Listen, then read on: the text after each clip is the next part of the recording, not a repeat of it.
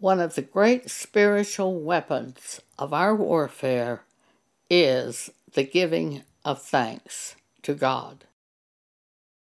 As a young Christian, I would have terrible satanic attacks, and I didn't know enough about standing against the devil. And I would often just get in bed and hold on to the bed and say to God, Praise God. Thank you for my salvation. Praise God. Thank you for my salvation. Praise God. Thank you for my salvation. And before long, the devil would flee from me and I would be at total peace and often fall asleep and rest. The devil tries to destroy us by getting us to complain, by getting us to be fearful, by causing us to doubt God. If we learn to turn this into praise to God for that which He has given us, we find a mighty spiritual weapon. So the next time you start to complain, or you start to feel downcast, or you're afraid, think on those good things of life which God has given you. Philippians 4 8, finally, brethren, whatsoever things are true. See, the devil is a liar, and the things he's sending to your mind are lies.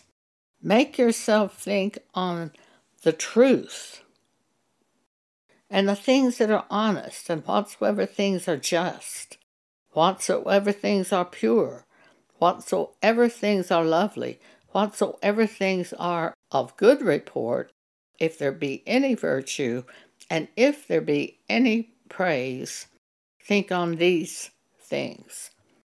Philippians 4 8. Now, I'll give you some examples.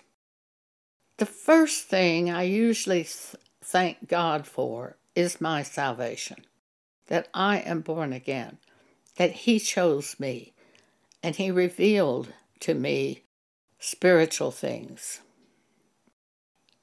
And I thank God for giving us His Holy Spirit to teach us and to lead us and to guide us as we live on this present earth so we can know the way of God and the will of God as we live here. I greatly thank God for the Word of God, the Bible, the Scriptures.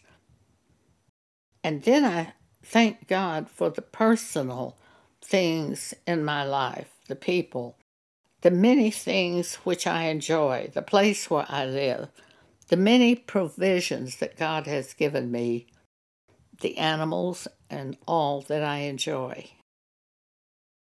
And I thank God for calling the calling that's on my life, whereby I exhort the church in ways of God. I thank God for internet and the blog and podcast, which enable me to exhort the church daily encouraging the church in ways of God in this, the end time. So thank God when you start to complain. Turn it. Turn this around. When you start to feel downcast over something, thank God for the things you do have and ask God to help you to fill your day to show you what to do with the time that you have. You will be turned around by God when you do this. Thank you for allowing me to share with you.